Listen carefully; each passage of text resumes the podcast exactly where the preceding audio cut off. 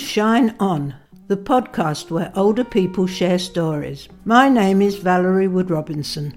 Season one of the podcast focuses on creativity. We meet creative older people in Leeds and find out about their lives. Today's podcast is called Educating and Entertaining. We're meeting someone who, after a business career, was drawn to the theatre, first as an impresario and then as a playwright and an actor. Brian Daniels has written countless plays, all of them with a social message. Brian tells us about his life, his work, and what inspires him. First of all, what's your connection to Leeds? I was born in Leeds. I was born at Leeds Maternity Hospital in Hyde Terrace, which I think no longer exists. So I've lived in Leeds most of my life, but there was about a 15 year spell when we lived in London and I was running the New End Theatre in Hampstead. And in fact, I owned that theatre for those years, and I was also producing in London, you know, many famous international artists. So uh, my connection to Leeds is very strong indeed.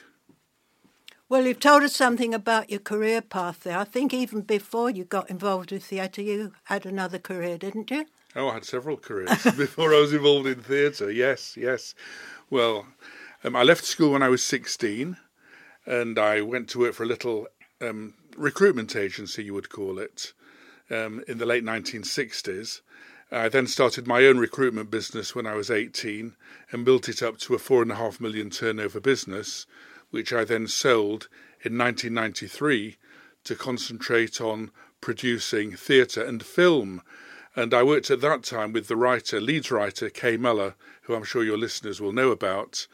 Um, Kay and I had a, a good and close working relationship, and we made a film together.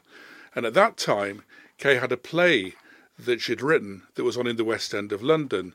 It was a play called A Passionate Woman, and it was uh, starring Stephanie Cole. But it had started its life in Leeds at the Leeds uh, Playhouse, the West Yorkshire Playhouse as it was then.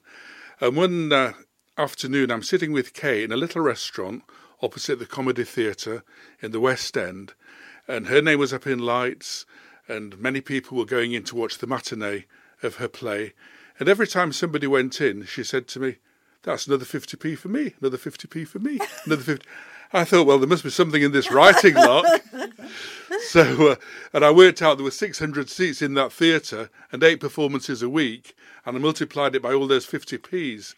And I thought, I just wonder if I should become a theatre producer. And I did.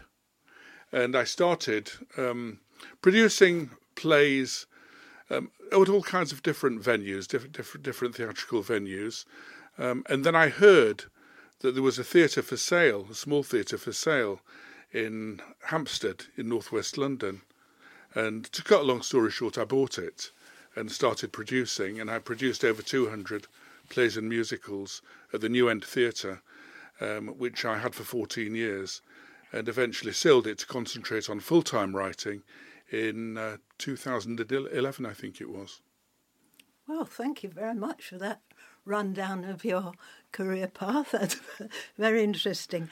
Uh, now, I first met you in 2016 at a social function that your wife was connected with, I think, and we got talking about that we were both interested in raising awareness about dementia um, in one way and another.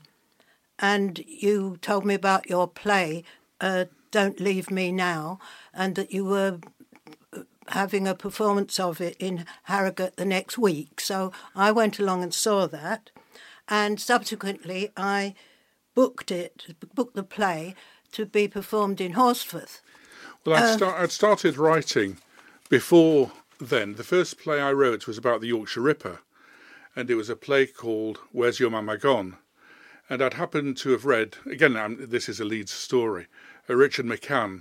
His mother was the first victim of the Yorkshire Ripper. She was called Wilma McCann, and she was murdered when she was 28 and left behind four children, all under the age of six three girls and a boy, Richard being the boy. And he then wrote about their experiences after their mother's murder. Um, I read that book and I wanted to create that into a play. So I worked with Richard and we created a play that was performed at the Leeds Carriage Works Theatre and it then went on to be performed in London. So I kind of could breathe a great sigh of relief that I'd actually written a play and it was successful. And that gave me courage then to look at other plays, to start writing other plays. But the dementia play that you refer to, Valerie, um, was based on a real story of a professor from Leeds uh, um, Beckett University called Professor Rachel Dixey. And we had known um, Rachel and her partner Irene um, some years earlier, and they were a great couple, the life and soul of the party. And I met Rachel again because she was doing some research for me. And I asked her how Irene was. Oh, she said, well, Irene's in a care home. She's got dementia. I said, how can, how old is she? She was about 60, or even less than 60 at that time. And I asked if I could go and see Irene. She said, she won't know who you are. I said, well, how can it be somebody of that age, um, you know, won't know who I am anymore because she, she you know, they, they were just uh, so with it as a couple. Um, but I did go and see Irene. She didn't know who I was. Um, but that inspired the idea to write a play about early onset dementia. And that's the play that I talked to you about when we first met, and that subsequently we did in Horsforth. And we did it here actually at Chapel FM. Um, and we must have done that play 200 times all over the country, and it's been endorsed by all the major dementia organisations. But that was the first play I wrote about social care and health issues, and I've gone on to write 25 different plays around a, on a whole range of issues since then. I've seen a couple of them that you perform at various places. I saw one in um, university premises, one in a church. Do you normally perform in those sort of venues? Do you ever use theatres? Yeah, yeah, mm. we do use theatres. Mm. Um, theatres are expensive because you have to hire, you know, backstage crew, sound technicians, mm. and we don't need them because I write the I write the plays so that they can be performed radio play style, um, and that cuts down on the marketing um, if I'm commissioned by an organisation to write a play, they tend to bring their own audiences with the play. But some plays um, I, I, have still written for audiences.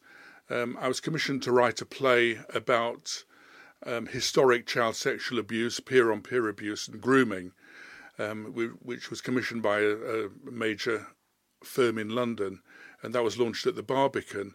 And that was done as a proper stand up play. But then we did it a couple of weeks ago because I adapted it to be performed, you know, as a as a script in hand performance, as we call these plays. And I wrote another play about two Holocaust survivors that was done in Prague and then went to off Broadway in New York. So we had a season off Broadway, and that was a proper play, a proper a proper performed play. But it's much easier to get work on because a writer only ever wants their work performed, and it's much easier to do it um, if we do it as a script in hand. So I think radio play. You say proper play. Uh, they're all proper plays, Brian. Proper plays. And and what is so clever of the ones that I've seen done script in hand is the way you create the atmosphere and the audience doesn't think of it being a row of five people sitting on chairs in front of them, but they visualize all the uh, action and uh, everything around the the scene and you know somebody coming in through the door or something uh, yeah. uh, it, it's so clever. Is it a different skill to you're write right, right, uh, Valerie, for yes. script in hand as compared or a radio play should we say as compared to a stage play? It's a technique really. It's a, it's a method of writing a play. Um, and you you have these characters, and they all have to have an equal part. So you can't give somebody, like in any play, you can't give somebody five lines because no actor will ever want to do it. You have to, and I think this is where my skill as a theatre producer was honed. I understand that you, you know you have to have an equal part for each actor to make it worth their while doing.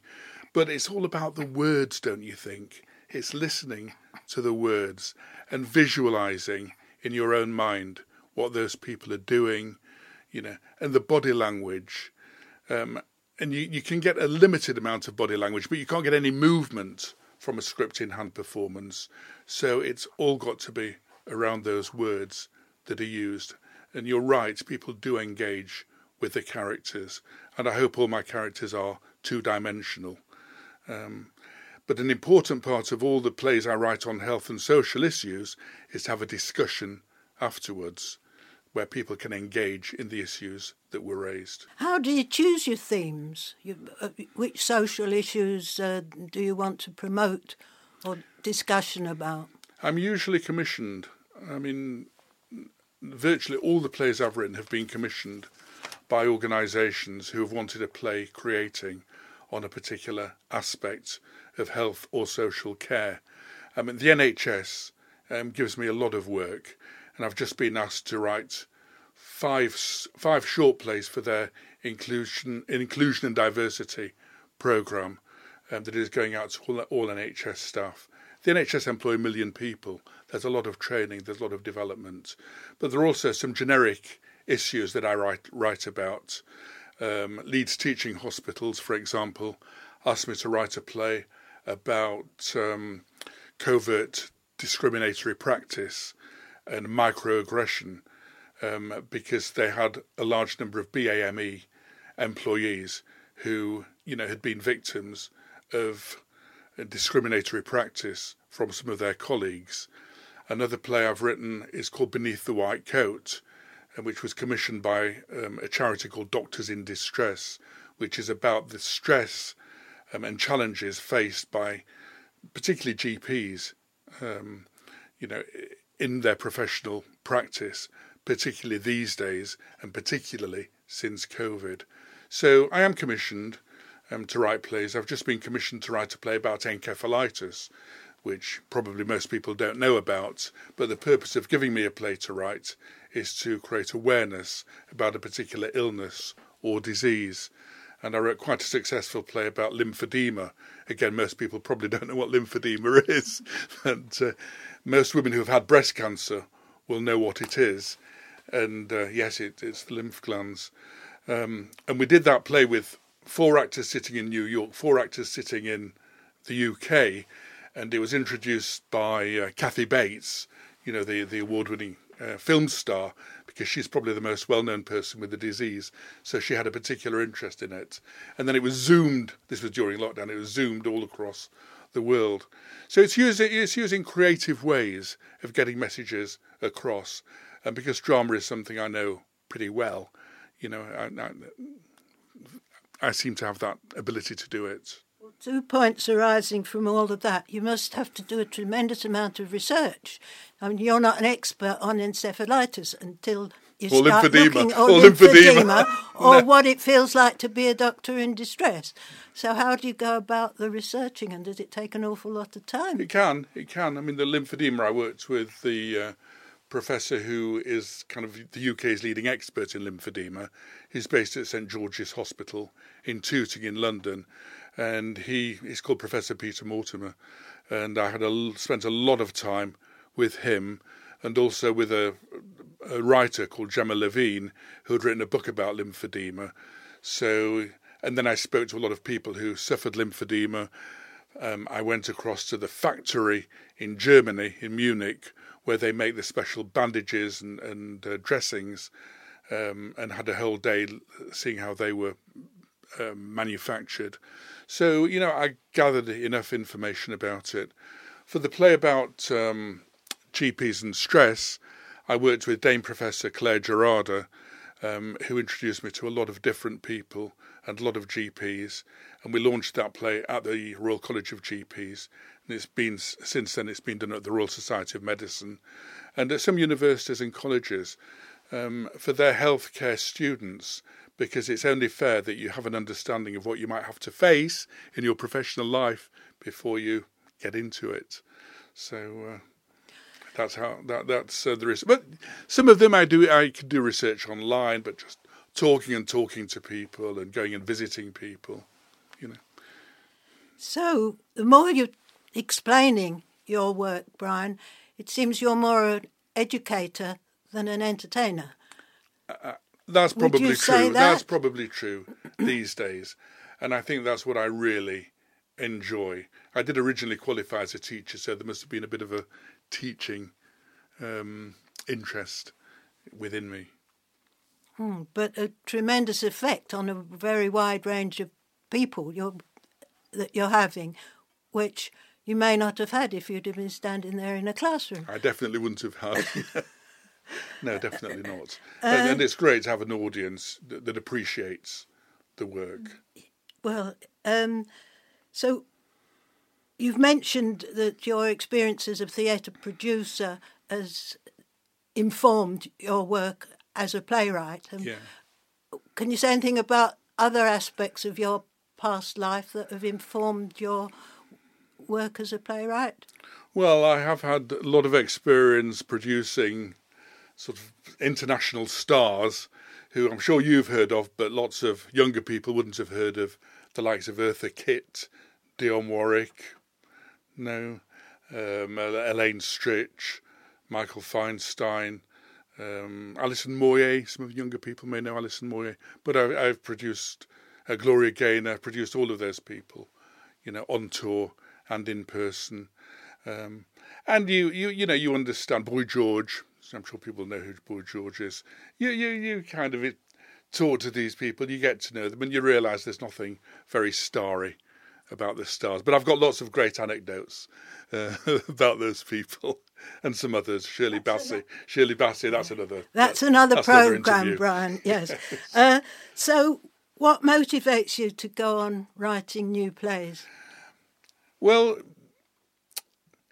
I'm just driven to do it. I mean, I you know, my wife says, "Why don't you retire? You should retire. You don't need to work." But I just have to, you know, get up and do something. And every story is so interesting because you go in this orbit for a while. You know, the orbit of lymphedema, the orbit of encephalitis. You know, you know, you know, the orbit of uh, younger male suicides. You know, all of which I've written about.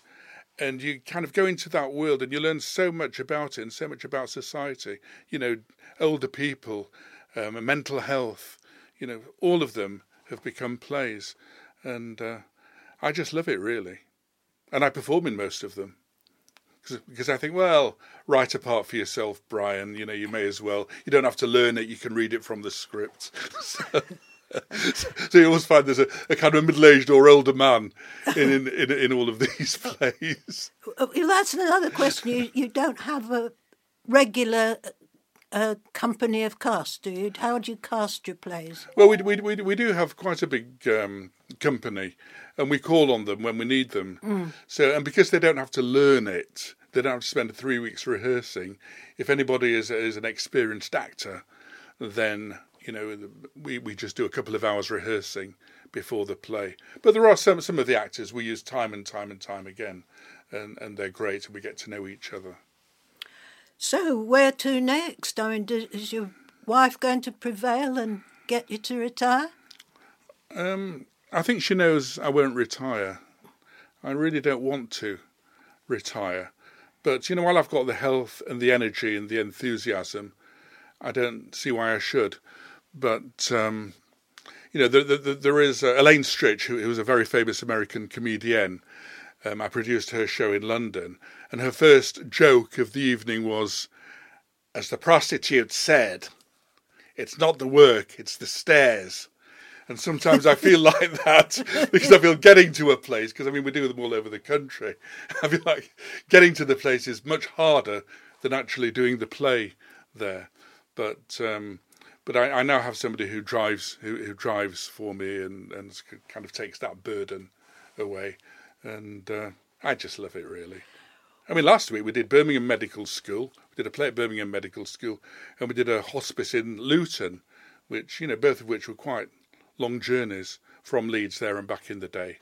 But you you, you do get a feeling of satisfaction. Well, it's been a great privilege to interview such an inspiring. Person, Brian. I, I mean, I'm I blushing. Knew, I'm blushing well, now. I, I, I knew a lot about your work, and I've seen your work, and as I say, I've vaguely known you for many years. But uh, I've learned a lot from this chat today. If you enjoyed this, there are more Shine On podcasts to listen to. You can subscribe on Spotify, Apple Podcasts, or anywhere where you get your podcasts. You can find more delights on our website stories, podcasts, articles, interviews, and features by and about fascinating older people in Leeds and Yorkshire. Go to www.theshinemag.com. If you have an idea for a podcast or would like to join the storytelling team, contact us at podcasts at theshinemag.com. Shine On is brought to you by the makers of Shine Magazine with support from Chapel FM. Season 1 is funded by Leeds Inspired.